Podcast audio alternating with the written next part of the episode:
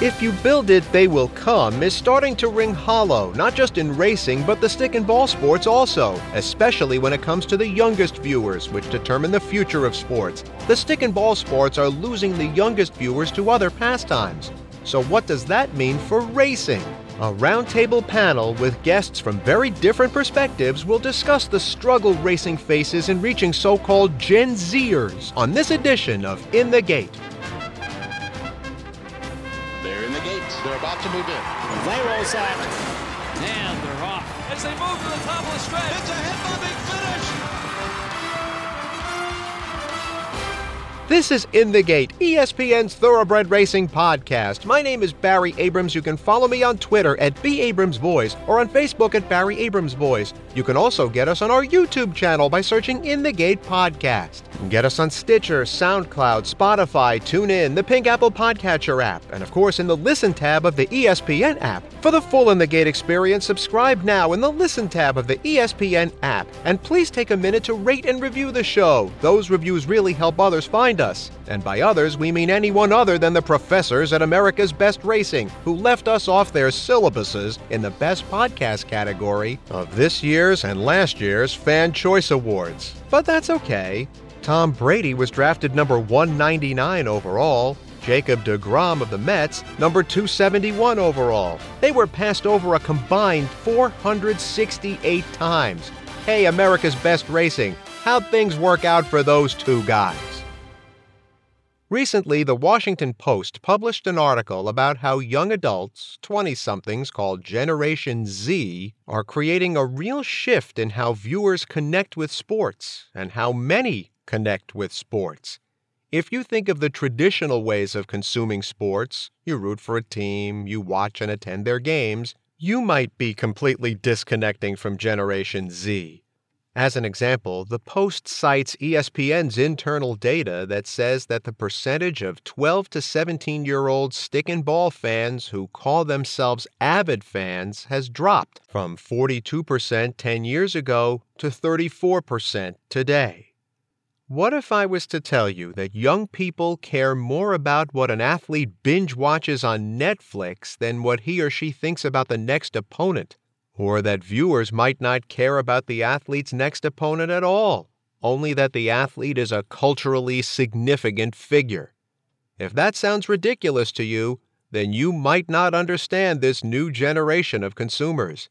But if you're a decision maker stewarding the future of this sport, you'd better learn to understand these Gen Zers and give them what they want, or you won't have a sport left to oversee. Now, the Washington Post article talked about Gen Z as relates to stick and ball sports, but what we're going to do is spend this time talking about how horse racing relates to Generation Z and what leaders in this sport can/should do in order to reach them. To do that, we have invited guests from a number of different viewpoints.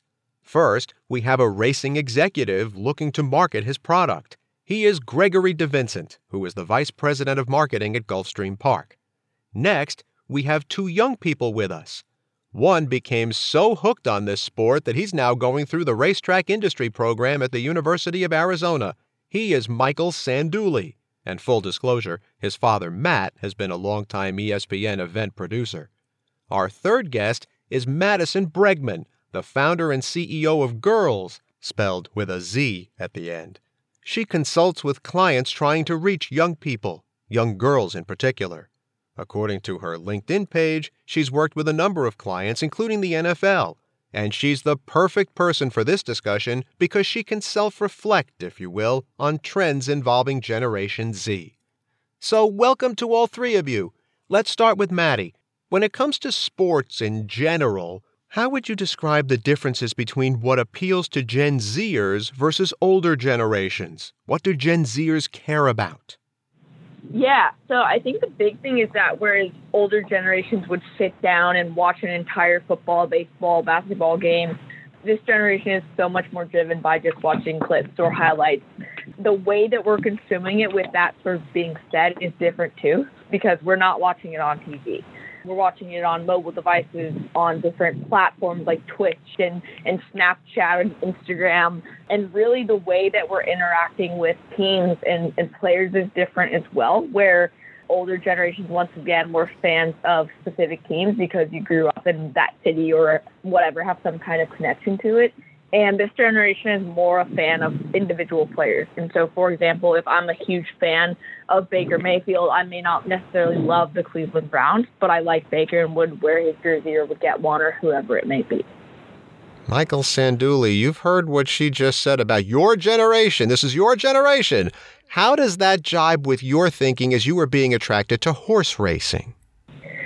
Well, horse racing is the number one sport in my heart, but I'm a fan of all sports. So I completely agree with Maddie in the sense that our generation likes players rather than teams. A lot of my friends like LeBron or Curry and so on.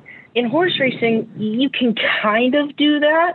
You pick your hero for the year, for lack of a better term, because unfortunately nowadays everybody gets sent home early. And this year, the LeBron of this year, you could arguably make the case for was Tiz the Law. And Tiz the Law garnered a lot of fan interest because he came from a grassroots sale. I think it was the Saratoga Select that Nolan and Sakatoga bought him out of. And he grew into this big storyline. And that's what everybody likes. Everybody likes a big story. That's what attracts fans. Gregory DeVincent of Gulfstream Park. I'll inject just a little bit of opinion here to say that I admire, as you told me off air, that Gulfstream does not market to 12 to 17-year-olds due to the gambling element of racing. But yet, when those kids watch TV or go online, they're seeing and hearing ads for prominent fantasy sports outlets, which in many ways equates to gambling. What do you make of that? Yeah, the gaming end is interesting. I mean, we have a social responsibility to try and not turn kids onto gambling, of course, but we do want to introduce them to the sport, and we do several initiatives throughout the year to try and get younger fans out here. We do throughout our championship meet, which is happening right now, we do a breakfast at Gulfstream, where, of course, right now in the pandemic, not happening, but on normal years, we encourage families to come out, take tours of the stables and the barn areas, and really get younger folks interested in the sport from the ground up. So it really turns the experience into more of a family-friendly, get out here in the morning when the horses are training, maybe meet some of the jockeys and take a tour of the barns and kind of see things from the backside.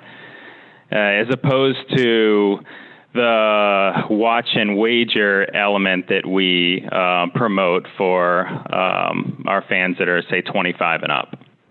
So, Maddie, how does that jibe to you when you're talking about the wanting of experiential connection with a sport? What does something like that do for you? Yeah, I think the experience around it is super important for any sporting event, because even if you're not necessarily a baseball fan, you may have heard that going to a baseball game is an entirely different story, which it is. And so I think that the experience of going to a horse racing event is important for sure. And then what we're looking for is a variety of things. So food is a fun one, like Instagrammable, how Instagrammable is your event, or can we post something on social media? Is this going to make me look more relevant and cool to my followers or friends, are a few things. And Maddie, it's interesting you say that too, because that's really been an angle that here at Gulfstream Park we've tried to approach things from a little bit different angle.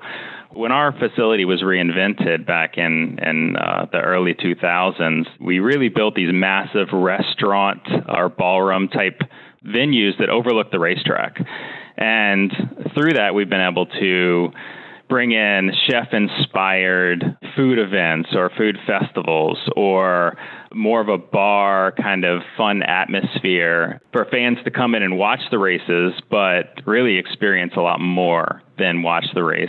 And that's kind of that element of fun that really layers on top of the horse racing is something that we've really focused on, especially in these past few years, and then promoting that through all of the social channels to try and attract the younger audience.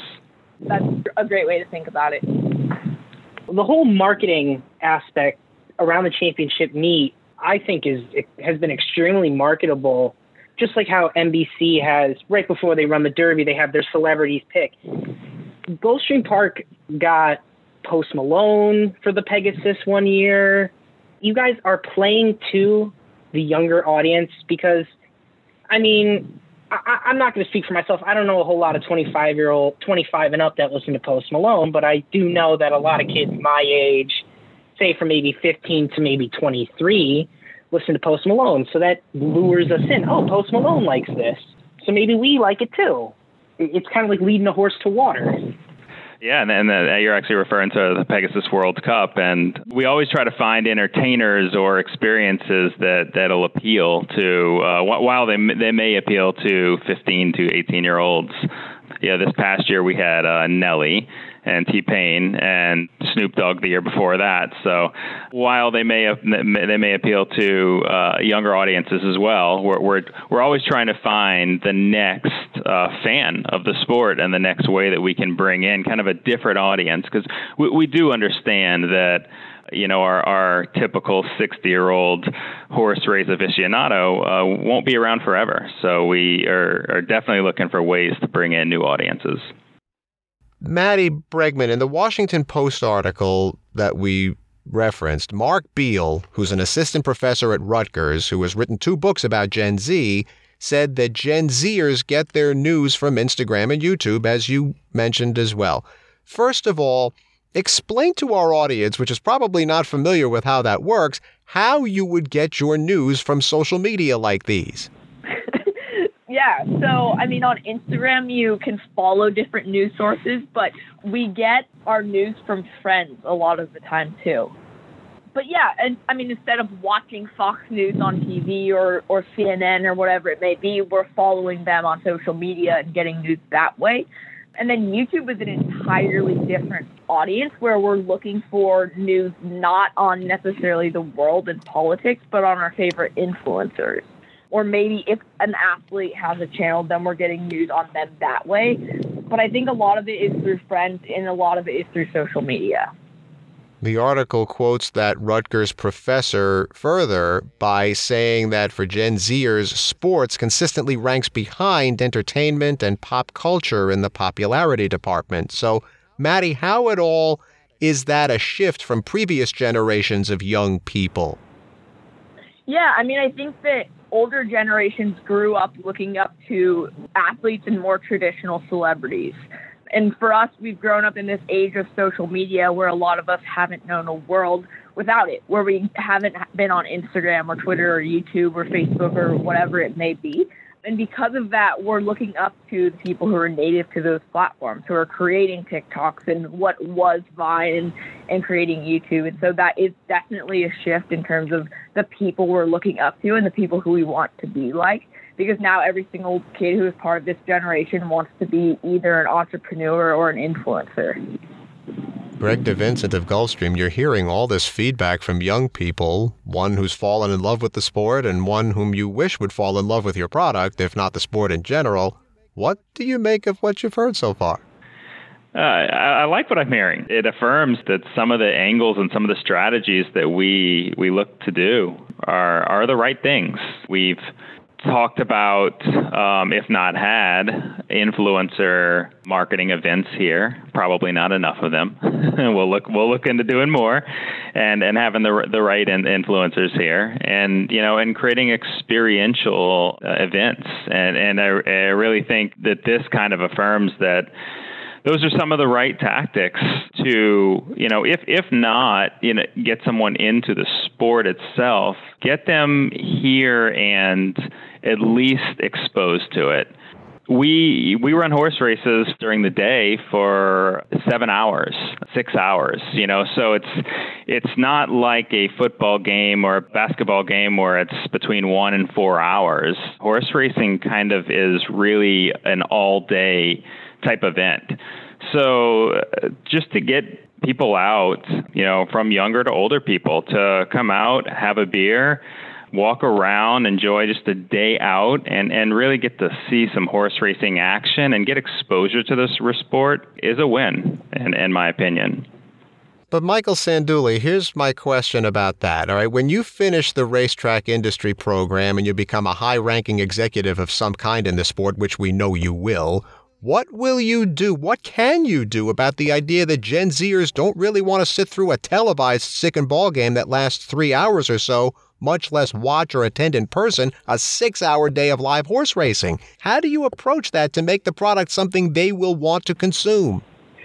Again, I'm going to piggyback off of what NBC has done and what Gulfstream Park has done during their championship meets, where you have a face to the event. It's not just TV analysts droning on for hours and hours. You have some sort of performer, or you have some sort of live event with fan incentives.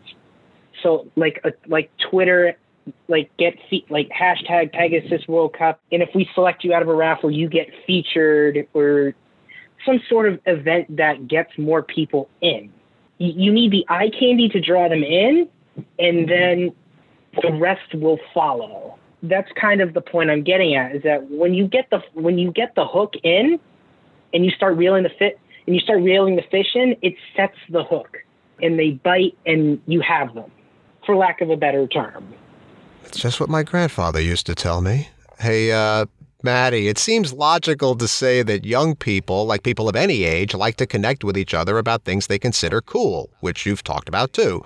Things that give them talking points, connection points. Is there anything you can think of, horse racing related, if not the races themselves, that would make racing a cool topic for people to talk about?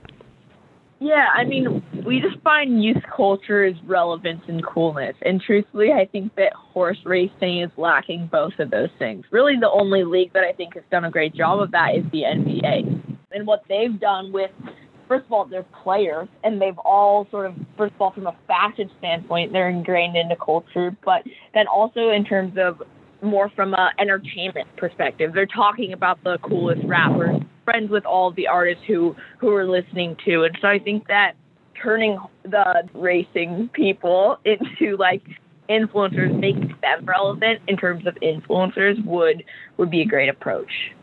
Furthermore, the Washington Post article we've referenced quotes an NHL executive as saying, humans are greater than highlights. Would getting workout tips from the ageless champion writer Mike Smith, who's in ridiculous shape, resonate? Would knowing what's on Tyler Gaffleone's playlist or what he's posting in his Instagram story? Like, what kinds of things would connect with Gen Zers? I mean, I think that, first of all, knowing who those people are is the first step in that, because everyone has heard of LeBron James or Tom Brady, and most people haven't heard of some of the jockeys or horses. So I think that that's a great first step in getting people to become aware of who these people are, and then pushing them as influencers. Like, who are these people really beyond the track? What kinds of stories are behind them? Why did they get into racing? And then all those things become more and more interesting in terms of, like, what are they doing? What is their workout routine? All that kind of stuff. Gregory DeVincent, one of the problems with this sport that we've talked about ad nauseum on this program over the years is that it is decentralized. There is no commissioner of racing, though I'd gladly take the job if it was ever created and offered to me. Furthermore, all of the stars of the sport that we've mentioned, trainers and riders and owners to some extent, like in stick and ball sports, are all independent contractors. They don't work for a league. How much can you, as a marketing executive, lean on them to help connect with young people? You're telling me it is difficult. When I first came into this role here in this sport, I was like, "Who makes our rules?" You know, and there was no answer. And luckily, here at the Stronach Group, you know, we own 4 tracks across the country, which is a bigger, you know, about 40% really of the market in horse racing. We are able to set the tone and create some of that synergy amongst the trainers, owners, jockeys, and all the different entities. And then luckily, you know, since we're kind of the spotlight during the championship meet, the winter season, most of those athletes and trainers and owners are here, so we have access to them, and we're able to promote some of those stories. and kind of find those angles. You know, we're actually working on some fun initiatives right now for TikTok to go back into the barn and create some fun video content. So it's, while it's not a centralized sport, I think we're luckier than some of the smaller kind of one-off track facilities that may not have, that really may be more on an island than we are. Michael, the Rutgers professor who's quoted in the Washington Post article, we were talking about experiential events and authentic experiences earlier. That Rutgers professor also says that Gen Zers want unique, authentic experiences that they can share on their social networks, like Maddie said. If someone took away your phone and you couldn't share what you were doing on social media, how would that affect your experience of doing it? To be honest with you, it wouldn't really. With the experience that I've had and the people who I've worked with over the years, it's really been burned into my head. All the memories I've made, the conversations I've had, everything I've learned. Again, social media to me is what helps spread the word. Like, if I didn't have my phone with me while I was learning and working alongside some of the best trainers the world has to offer, I would remember it and I would cherish it for the rest of my life. Not to say that I don't now, but having the opportunity to spread it to the world is certainly a big factor in drawing people in. Like, oh, he's having fun. Look at this unique experience. This is pretty cool. To me, social media is more of the vehicle to lure people in, whereas if we didn't have it, it would have to spread by word of mouth, which would take, I think, a considerable greater amount of time and effort for the word to spread, like playing a giant game of telephone, for lack of a better word. Maddie, let me put the question to you. If whatever you're doing, even eating breakfast, whatever it is, if you can't post that on your phone, how much does that ruin the experience of doing it?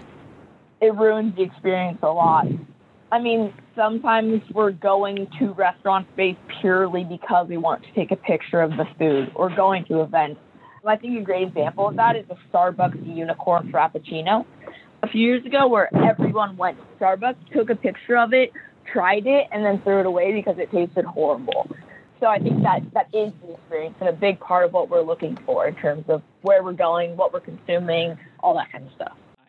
Greg DeVincent, how do you feel about that when you're creating the events? How much does that now factor in, the idea that it's all about what these people are now going to post on social media, that you have to give them something that they can post, that they'll want to post? It's everything. It's really from the backdrop of our facility and how we think about that to branding that we have in strategic locations, because we know that people are going to take Instagram photos at a certain angle. To the experiences we offer, to the way the food is plated and designed. We know that everything is an Instagrammable moment these days, and we try to think of every angle, from the color scheme of the property and how those colors are represented in photographs. It's everything. If I could put a rainbow out in front of the track every day, I would. But that's that Mother Nature has to do that. But we're fortunate that we have the backdrop that we have with kind of the high-rise Florida condo cityscape really in the background overlooking the track. So it's we're lucky with what's been built around us. But the Instagram moments and the photography and video that's captured is really everything. And we try to find those young folks that are posting and connect with them and reshare their content really to continue to promote the experience that I think a lot of non-fans out there really don't know what we have to offer here in the sport, and just kind of a day out at a racetrack. It rains every day at 4:00 in Florida. You must have plenty of rainbows over Gulfstream Park. We have plenty. That's right. Maddie, we talked earlier that betting on horse racing on your phone has been around since even before smartphones were popular. It's interactive, it's digital, it involves data like fantasy sports leagues do. What kind of appeal do you think wagering on racing online has for people in your age range?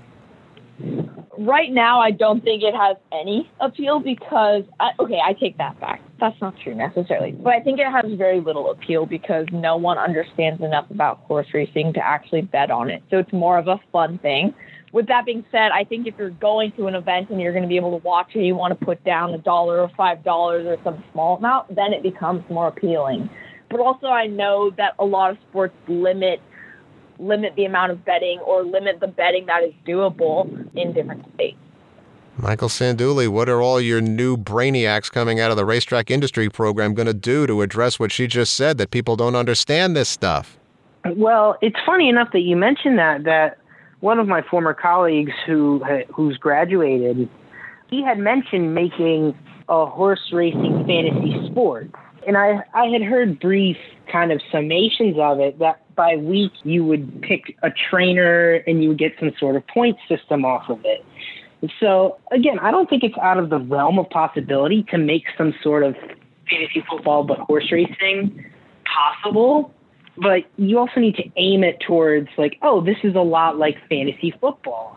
It's kind of like writing the same book but for a different main topic and hoping that it will carry over. Yeah, I think that some kind of fantasy approach is definitely the way to do it, right? Because even if you're not necessarily a football fan, you can play fantasy by just knowing the players, which adds to what I said about why people are more likely to pay attention to the players. Exactly. So that sort of fantasy aspect draws in, for lack of a better term, there's not real stakes to it. It's just bragging rights. Bragging rights is really what's at stake when you go up against somebody in fantasy football. There's also the championship, of course, but if you bring fantasy sports to horse racing, I think you can draw younger audiences in with the same kind of approach that you have for fantasy football, that you win via a point system and you pick a certain trainer or a certain horse or a certain stakes race that you think is going to draw a lot of horses in, and you get some sort of points reward system. And I think that could carry over very much into what fantasy football's done and drawn in hundreds of thousands, if not millions or more, into fantasy football without actually knowing the sport, just like it could work for horse racing. I love it. That's really a great idea and a great angle to bring something that people already know with fantasy sports and then bring it into this particular sport.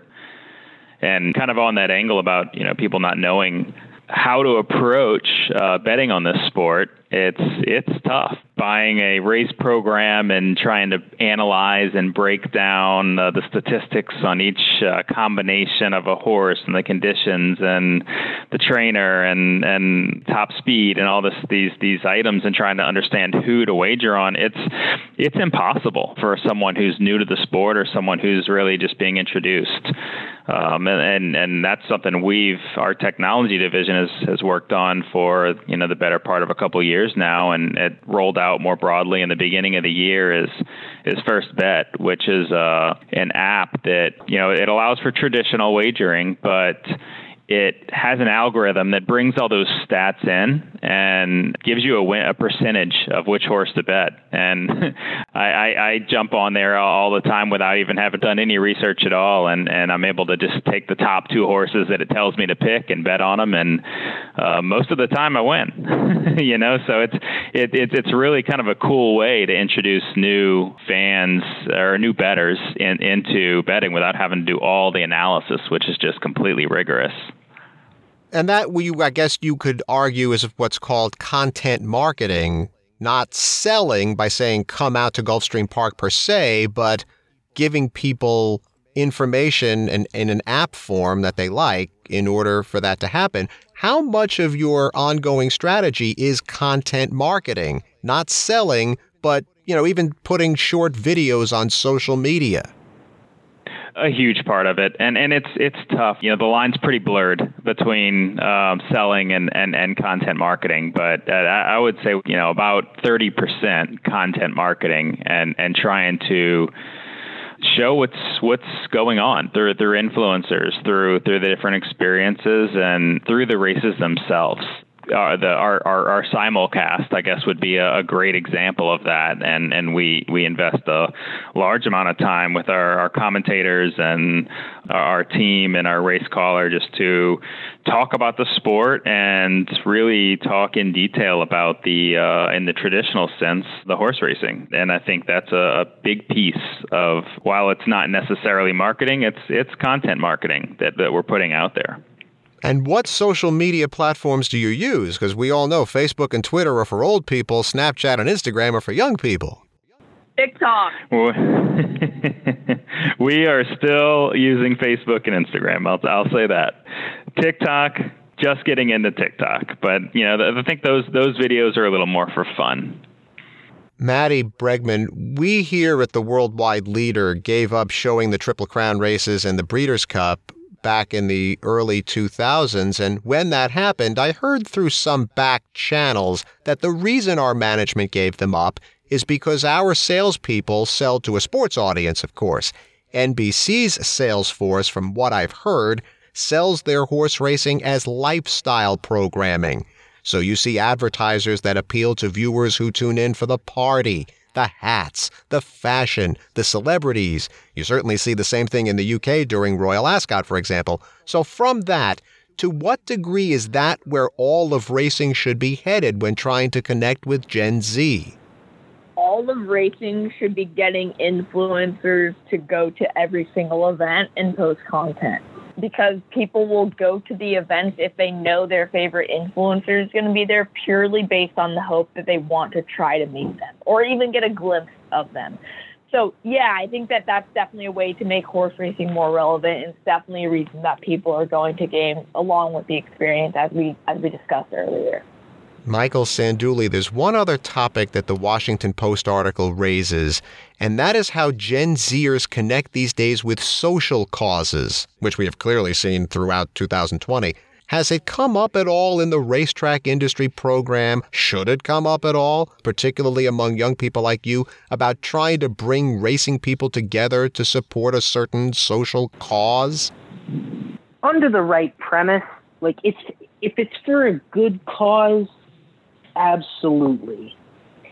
When Santa Anita was shutting down and it was affecting people, horsemen came to their defense. Trainers said, my hot walkers and my grooms, they need a place to work and I can't pay them if you guys aren't running.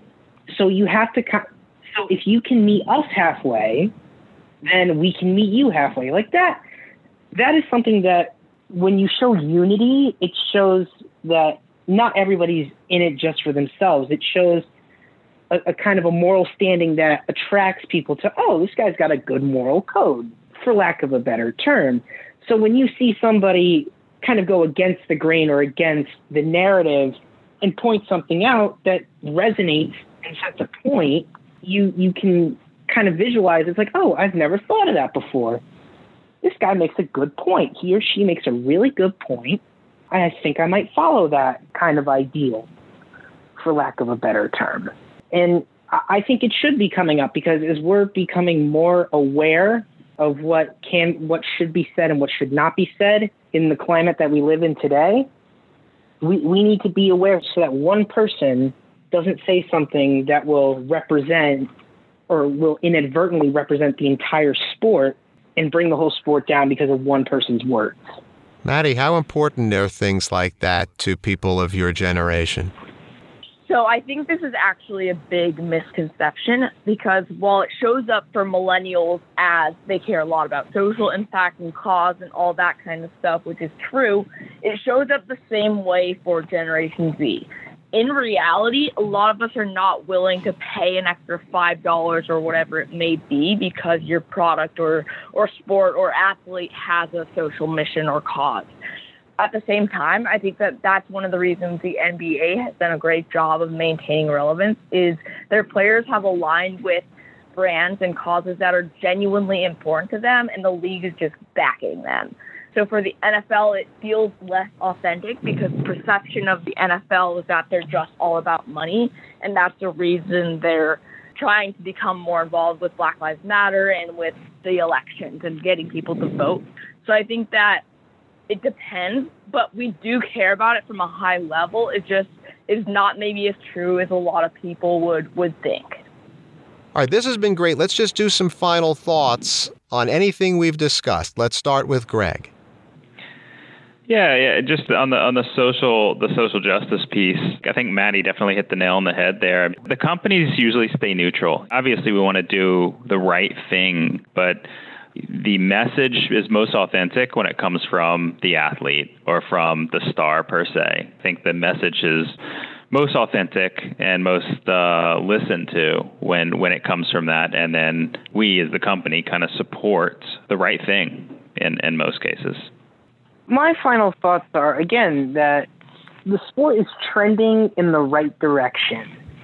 I think we're going in the right direction of getting the right age groups to get into horse racing for longevity. Yes, we still have work to do, but I think the foundations are there. And to kind of loop back to influencers and so on, what racing did oh so long ago could also be pretty helpful here, is that way back when in the 50s, 60s, and 70s, we made racing heroes. We made Nashua a big thing. We made Swaps a huge horse for the times. And we still do that today. And we do that with relative ease because everybody's enamored by the appearance of a horse. And when that horse is so successful, it goes, oh, it's not just a pretty face. It's actually got real talent. We can make equine heroes to kind of fill in the gap, fill in the LeBron James kind of shoes that sometimes horse racing needs. I think we are in the right direction, and I think we have all the tools in front of us to make horse racing as good as it has been in a very long time. You get the last word, Maddie. Are these guys full of it, or is there any hope for this business to connect with Gen Z? No, I mean, I think there's definitely a lot of ways to do it, whether it's through fantasy or betting or something along those lines, whether it's bringing influencers and having them create content either at the events or with jockeys, or creating an Instagrammable experience with a particular food item or whatever it may be. I think that, as mentioned, everyone likes horses. They're cool. They're amazing animals. So I think that there definitely is a lot of potential as long as it's done the right way. Well, thank you all so much for being part of this unique discussion. Michael Sandulli, Maddie Bregman, Greg DeVincent, thank you all so much. My pleasure. Awesome. Thank you for having us. Our thanks once again to our roundtable panelists. When the inaugural Saudi Cup race was run in February, most of the world knew little of COVID-19. The issue was the Saudi government admitting to arranging the death of a journalist who dared in print to demean. But nearly 1 year later, the Saudis have made nice with their enemies. Now Qatar and Israel have normalized political and business dealings with the Arabian powerhouse, so we're led to think they shouldn't be despised. But leopards do not change their spots, so when I watch the race, I'll do so with misgivings in my heart. I don't care that the Saudi Cup is the richest race in the world. I wouldn't let a horse of mine take part. Although it wasn't the Saudis' fault that Maximum Security, the winner, was a victim of malfeasance. Trainer Jason Service is under indictment for drugging his horses to race. Let's hope next year's running has no such grievous offense.